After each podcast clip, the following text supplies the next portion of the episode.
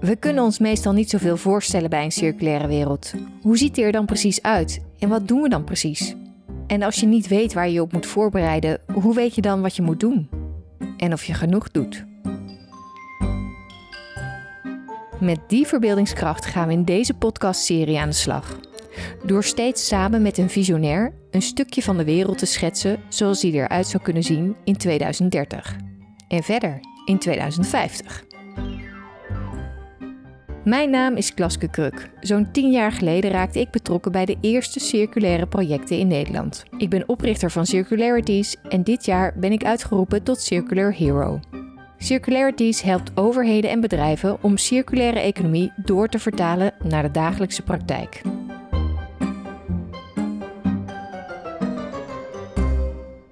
Bouwen, bouwen, bouwen. Om het woningtekort in Nederland op te lossen, moet er de komende jaren heel veel gebouwd worden. Een gigantische organisatorische klus. Maar dat is niet de enige uitdaging. Want hebben we bijvoorbeeld wel voldoende grondstoffen? Om te kunnen bouwen hebben we kritieke grondstoffen nodig, zoals klei, ijzererts, hout, zand, kobalt, tin en koper. Tot 2030 gaat zo'n 50% van alle grondstoffen die we in ons land gebruiken naar de bouwsector. Een derde daarvan kan met de huidige technieken uit hergebruik van materialen en afvalstoffen worden gehaald. De rest van de grondstoffen moet dus nog gewonnen worden. En welke schadelijke effecten van die bouw vinden we nog acceptabel in onze leefomgeving?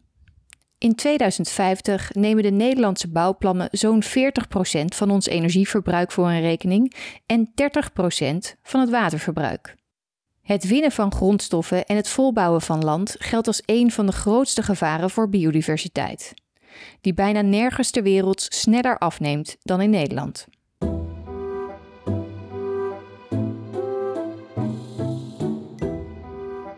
En dus moet het anders, circulair. Maar hoe maak je die transitie naar circulaire bouw? Kijk, wij staan voor een heel complexe vraag. Die vragen worden alleen maar complexer die we moeten beantwoorden. En een eenvoudige antwoord op een complexe vraag is altijd een verkeerde antwoord. Over de juiste antwoorden ga ik in gesprek met architect Thomas Rauw.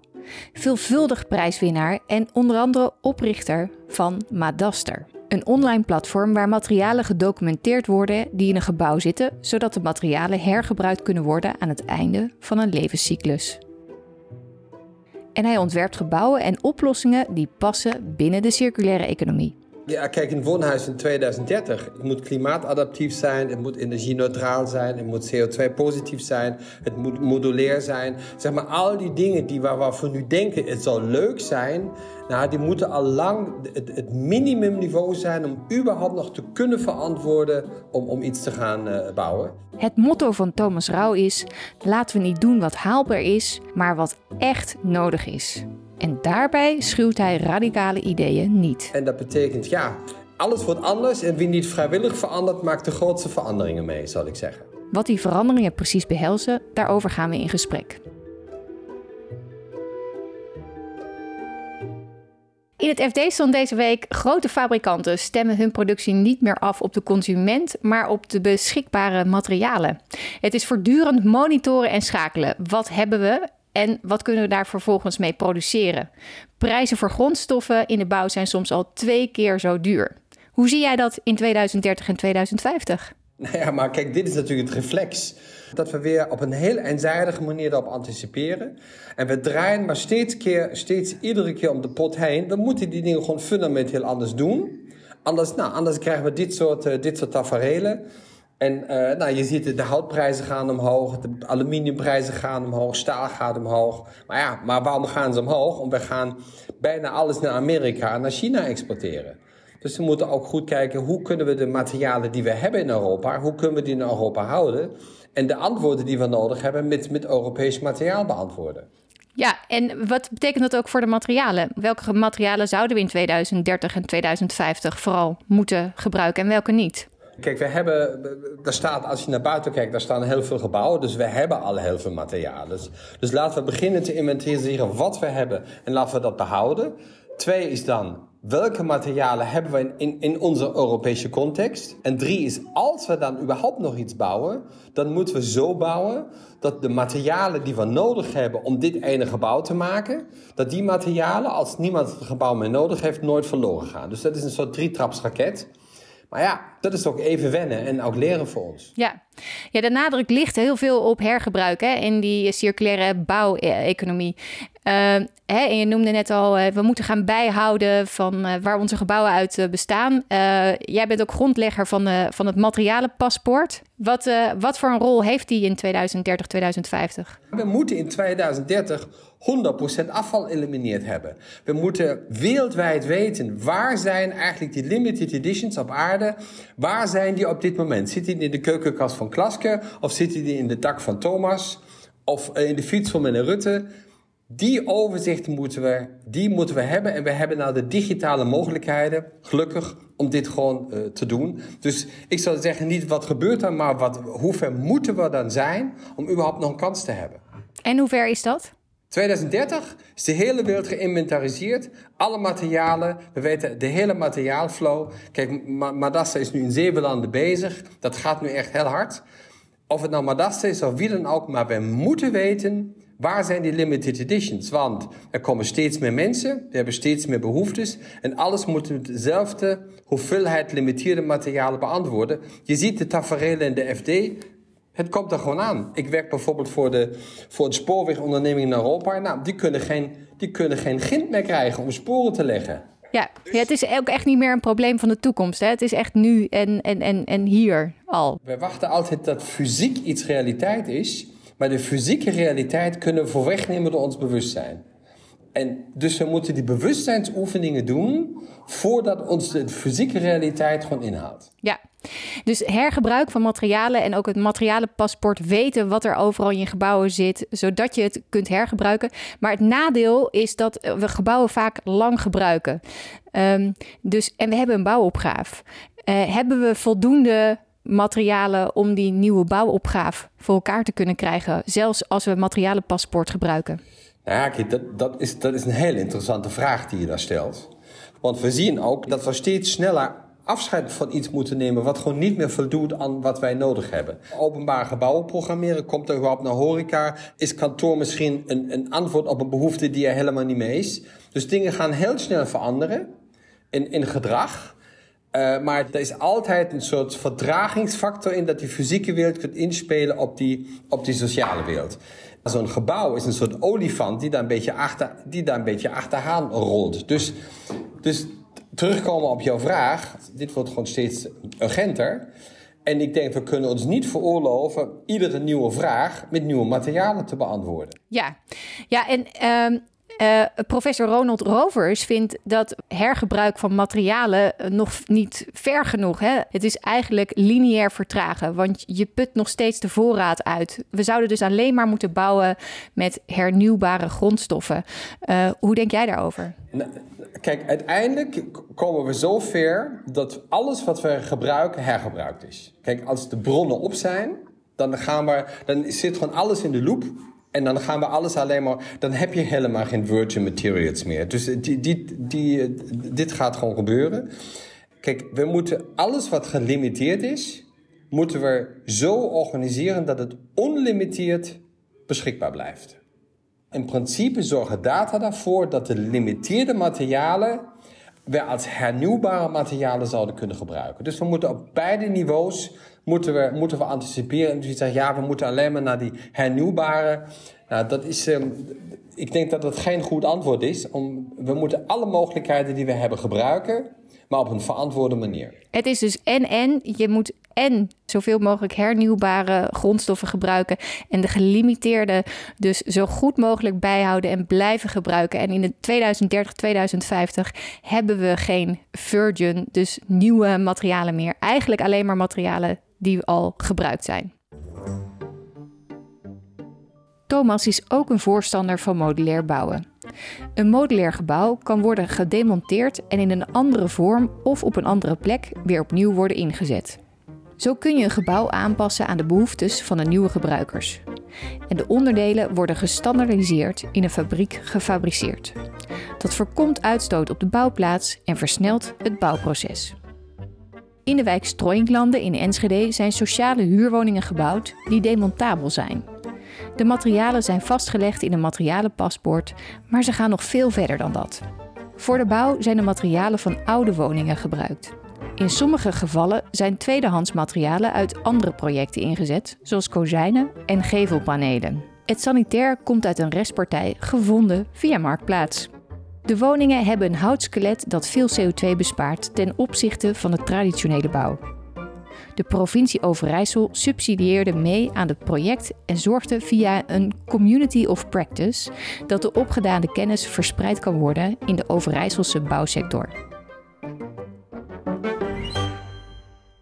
Wat ik ook heel vaak tegenkom, uh, Thomas, en ik ben benieuwd wat jij ervan vindt, is dat vaak uh, proberen we een zo circulair mogelijk gebouw neer te zetten. En dan denken we dat we waanzinnig goed bezig zijn. Uh, maar je kunt nog een zo circulair mogelijk gebouw neerzetten, uh, maar de omgeving kan volledig verwoest zijn. Je kan bijvoorbeeld hele lo lokale biodiversiteit om zeep helpen. Waar moet je op letten als je ook die gebiedsontwikkeling in dat gebouw uh, meeneemt? En volgens mij heb jij daar een paar hele goede voorbeelden van. Nou ja, kijk, een circulair gebouw is, is geen. Um, is geen isoleerd iets op zich. Het heeft altijd een context, je hebt er altijd dingen voor nodig. Dus je moet altijd naar, naar een holistische circulaire context kijken. En op minimaal twaalf aspecten: water, voedsel, klimaat, materiaal.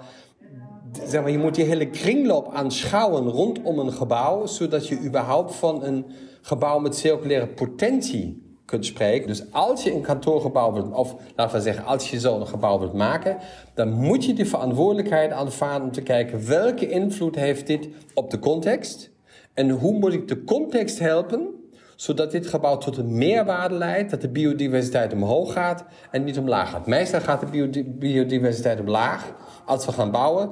Dat hoeft natuurlijk niet. We hebben zo'n concept ontwikkeld voor de Triodusbank op de Rehorst.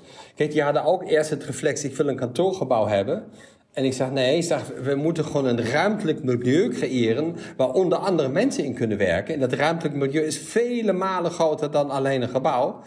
Maar goed, daar moeten mensen wel aan wennen. En dat betekent dat we verantwoordelijkheid moeten nemen voor de consequenties van onze beslissingen. Veel minder sexy, maar een belangrijk onderdeel is natuurlijk bestaande bouw, maar ook onderhouden en renoveren en herbestemmen. Um, ja, onderhouden van je gebouwen zodat je ze langer mee kunt laten gaan. Het is eigenlijk in principe al circulair. Uh, zie je dat ook als een belangrijk onderdeel van die circulaire economie? Je bent architect, jij bouwt natuurlijk vooral nieuw. Nee, nee, nee, nee, nee, nee, nee. Kijk, we moeten ons natuurlijk ook realiseren. Kijk, wij zijn mensen van het 21ste eeuw. We hebben behoeftes uit het 21ste eeuw. En die kun je niet altijd in een gebouw stoppen uit 1824. Um, dus we moeten altijd goed afwegen: kunnen we met deze constellatie de behoeftes nog bedienen? Of kunnen we ze niet bedienen? En als we ze niet kunnen bedienen, dan moeten we weten welke materialen hebben dit gebouw tot stand gebracht. Hoe zit het gebouw in elkaar? Zodat we heel lang en dat we die materialen ook kunnen brengen, zeg maar, in die, in die, grote, in die grote platform voor de toekomst. En toegankelijk maken voor de, nieuwe, voor de nieuwe manier van bouwen. Ja, precies. En dat is misschien ook wel het moeilijke in de circulaire economie. Er is nooit één uh, solution in elke uh, situatie. Je moet dus elke keer heel goed kijken wat er in die situatie uh, van belang is. Dit vraagt om een soort volwassen bewustzijn om op een volwassen manier naar de wereld te kijken. Ja. Kijk, dit is geen kinderachtige opgave die we hebben. Het is een volwassen opgave waar we voor staan.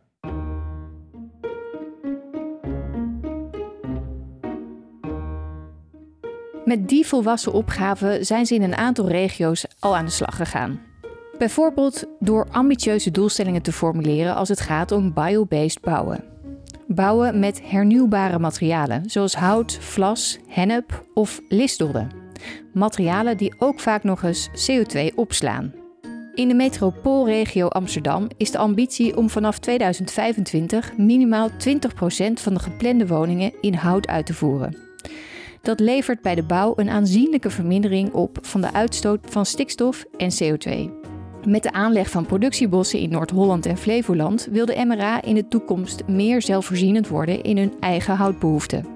Het levert daarbij een positieve bijdrage aan de biodiversiteit en het biedt recreatiemogelijkheden. We roepen natuurlijk de hele tijd: we moeten bouwen. We hebben een bouwopgave van zeker 1 miljoen huizen. Maar er zijn onderzoeken die zeggen. Um, we kunnen zelfs 3 miljoen nieuwe gebouwen, nieuwe woningen realiseren als we betere doorstroom zouden regelen. Dus er blijven te veel mensen in een huis zitten wat eigenlijk niet bij hen past. Wat vind jij daarvan?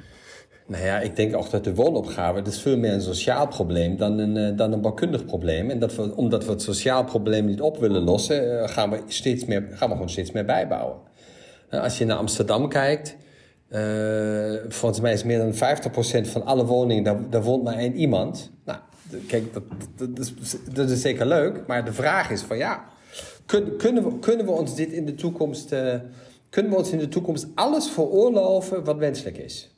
Ik denk, we kunnen ons alleen maar nog veroorloven wat mogelijk is.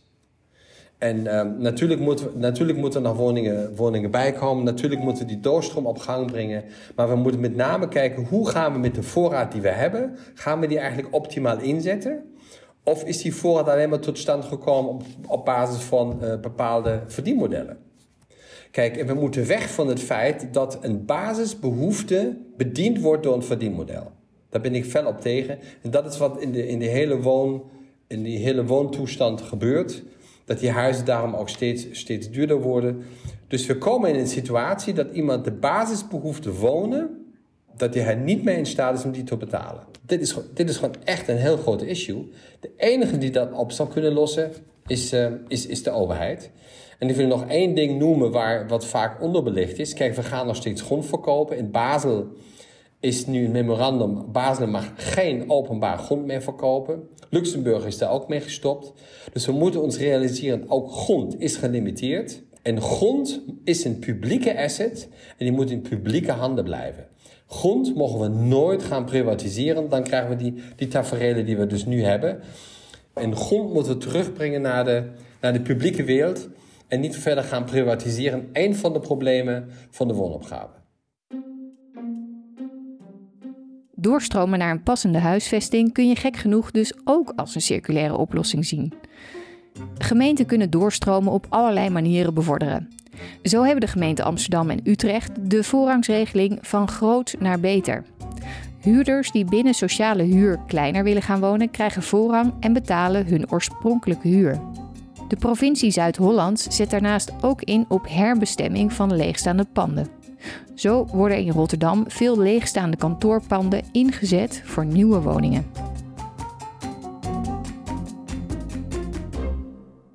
Je noemt nu ook allerlei punten waarvan ik zeg, daar zouden decentrale overheden toch ook een hele grote rol in kunnen spelen. De grond moet niet te duur worden. De basisbehoefte wonen moet niet een financieel aspect hebben of een businessmodel zijn. Het is ook een doorstroomverhaal. Welke rollen zie je daar weggelegd voor die decentrale overheden? Een hele grote rol. Zij zijn de dirigent van het orkest. En, ehm, en ik wil hun daar ook een hard riem onder hun hart hoe noem je dat? Een riem onder hun hart steken? Een hart onder hun riem steken. Hart onder hun riem steken, dankjewel. Het blijft niet mijn moedertaal. Dat zal, zal nog nooit gebeuren, helaas. Mijn Duits is een stuk roestiger dan uh, jouw Nederlands. Nou, de volgende podcast gaan we in het Duits doen, uh, Klaske. Oh jee. nee, maar zij, kijk, zij moeten dit gewoon orchestreren. Zij zijn de, de markt doet wat mogelijk is. En als de markt iets anders moet doen, dan moet je niet zo naïef zijn en denken, ja, die markt gaat het, die markt gaat het niet anders doen. De overheid orchestreert deze markt. En zij maken de regels, zij definiëren de speelregels. En zij zijn de multiplicator van het bewustzijn naar de markt toe. Dus die mensen zijn gewoon cruciaal in onze samenleving. Net zo cruciaal dan op dit moment de mensen in de zorg in de pandemie. Zij zijn de verpleegsters van de mentale pandemie in dit land. Zo, ambtenaren, bestuurders, knoop dit maar eens even in je oren er, er rust dus een zware verantwoordelijkheid op hun schouders. Kijk, de Dalai Lama, daar is ooit iemand geweest die heeft aan de Dalai Lama gevraagd. Ja, hij zegt, meneer, meneer eh, Dalai Lama, wie ben ik nou? Ik ben maar één van zeven miljard. Wat kan ik nou in deze wereld bewegen? Waarom moet ik nou iedere ochtend mijn bed uit? En dan zei hij, kijk, heb je ooit geprobeerd met een mug in je slaapkamer in te slapen? Hij zegt, jullie, moeten gewoon die mug Jullie moeten die mug in die slaapkamer zijn. Dus laten we de ambtenaren de mug in Nederland zijn. Nou, dan gaat echt iets gebeuren. Ja. En hoe kunnen ze deze thema's het beste op de kaart zetten? Ze moeten nieuwe fouten maken. Ze gaan alleen maar die oude fouten nog een beetje administreren. Maar ze moeten durven nieuwe fouten te maken. Ze moeten nieuwe uitdagingen nemen. Kijk, waarom zeggen we niet, als je een huis bouwt, energie-neutraal. Als je een huis bouwt, CO2-positief. Als je een huis bouwt, klimaatadaptief. Gewoon, gewoon al die dingen gewoon op tafel leggen. En anders mag je gewoon in Nederland niet meer bouwen. Je blijft 30 jaar verantwoordelijk als je voor iets een vergunning krijgt. Je kunt niet meer gebouwen gewoon verkopen aan een belegger. De eerste die de vergunning aanvraagt, blijft 30 jaar lang verantwoordelijk. Dan wordt er op een hele andere manier gebouwd. Maar de overheid maakt zich veel te veel afhankelijk van marktpartijen, terhalve zij die marktpartijen moeten aansturen. Ja, ik zie tegenwoordig zelfs ambtenaren die zeggen: wij willen circulair bouwen in 2023, bij wijze van spreken. En dan zegt ze: maar waar moet ik dan precies op letten? Wat kan ik dan doen? ja, wat hij moet doen is: hij moet niet denken dat hij een expert moet worden voor circulair bouwen. Hij moet de randvoorwaarden, uh, de randvoorwaarden formuleren en de markt gaat verantwoordelijkheid afleggen. Hoe denken zij die randvoorwaarden in te vullen? En dat gaan ze toetsen. Maar ga niet de fout maken om de markt voor te schrijven van hoe ze het moeten doen. Nee, welke performance moeten zij leveren en de verantwoordelijkheid afleggen hoe ze tot die performance gaan komen. En dat wordt dan publiekrechtelijk getoetst. Eh, kijk naar Zwitserland, die zeggen van weet je wat, je krijgt alleen maar een bouwvergunning als je minimaal energie-neutraal bouwt. Hoe je het doet, doe je het. Nou ja, daar kunnen we in Nederland nog heel veel, heel veel van leren. Dus de, de overheid moet doen wat nodig is en de markt kan dan doen wat mogelijk is. En wat zijn goede randvoorwaarden dan? Um, dat je, dat, nou ja, bijvoorbeeld, nou ja, goed, de, de klassieker, dat je, dat je energie-neutraal bouwt, dat je alleen maar gezonde materialen hebt, dat de biodiversiteit door de komst van het gebouw omhoog gaat en dat die niet omlaag gaat, dat die klimaatadaptatie omhoog gaat, nou, dat je geen materialen gaat verkwansen. Zeg dat dat randvoorwaarden zijn en ga dan naar architecten die, uh, en uh, aannemers, andere partijen die met je mee willen in die ambitie. Ja, maar kijk, dan hebben we de GPR en we hebben de BREEAM en de LEED. En we hebben allemaal die duurzame certificaten. Dat zijn voor mij de, de duurzame condoompjes. We, weet je, want zij faciliteren de oude fouten.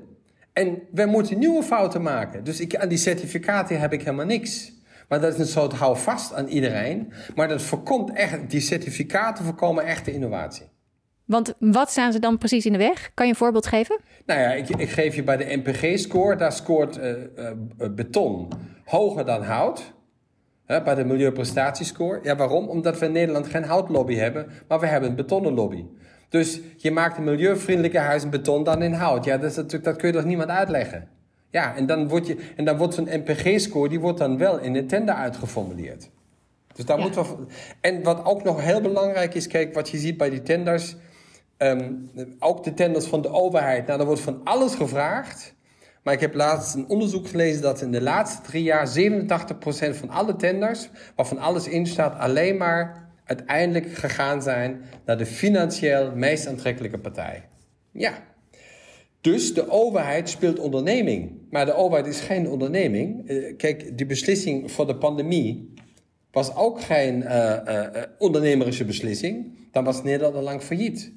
Dus de overheid moet ook echt voorbeeld zijn naar de markt toe, hoe zij willen dat de markt zijn afwegingen doet. Ik denk daar valt nog het einde of andere in te halen voor de overheid.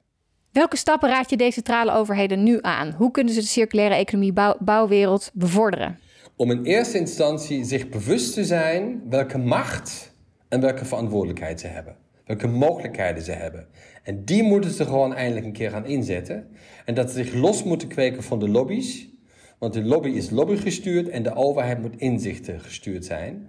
En dat, dat de decentrale overheden bij elkaar zitten en een plan maken voor de volgende zeven jaar.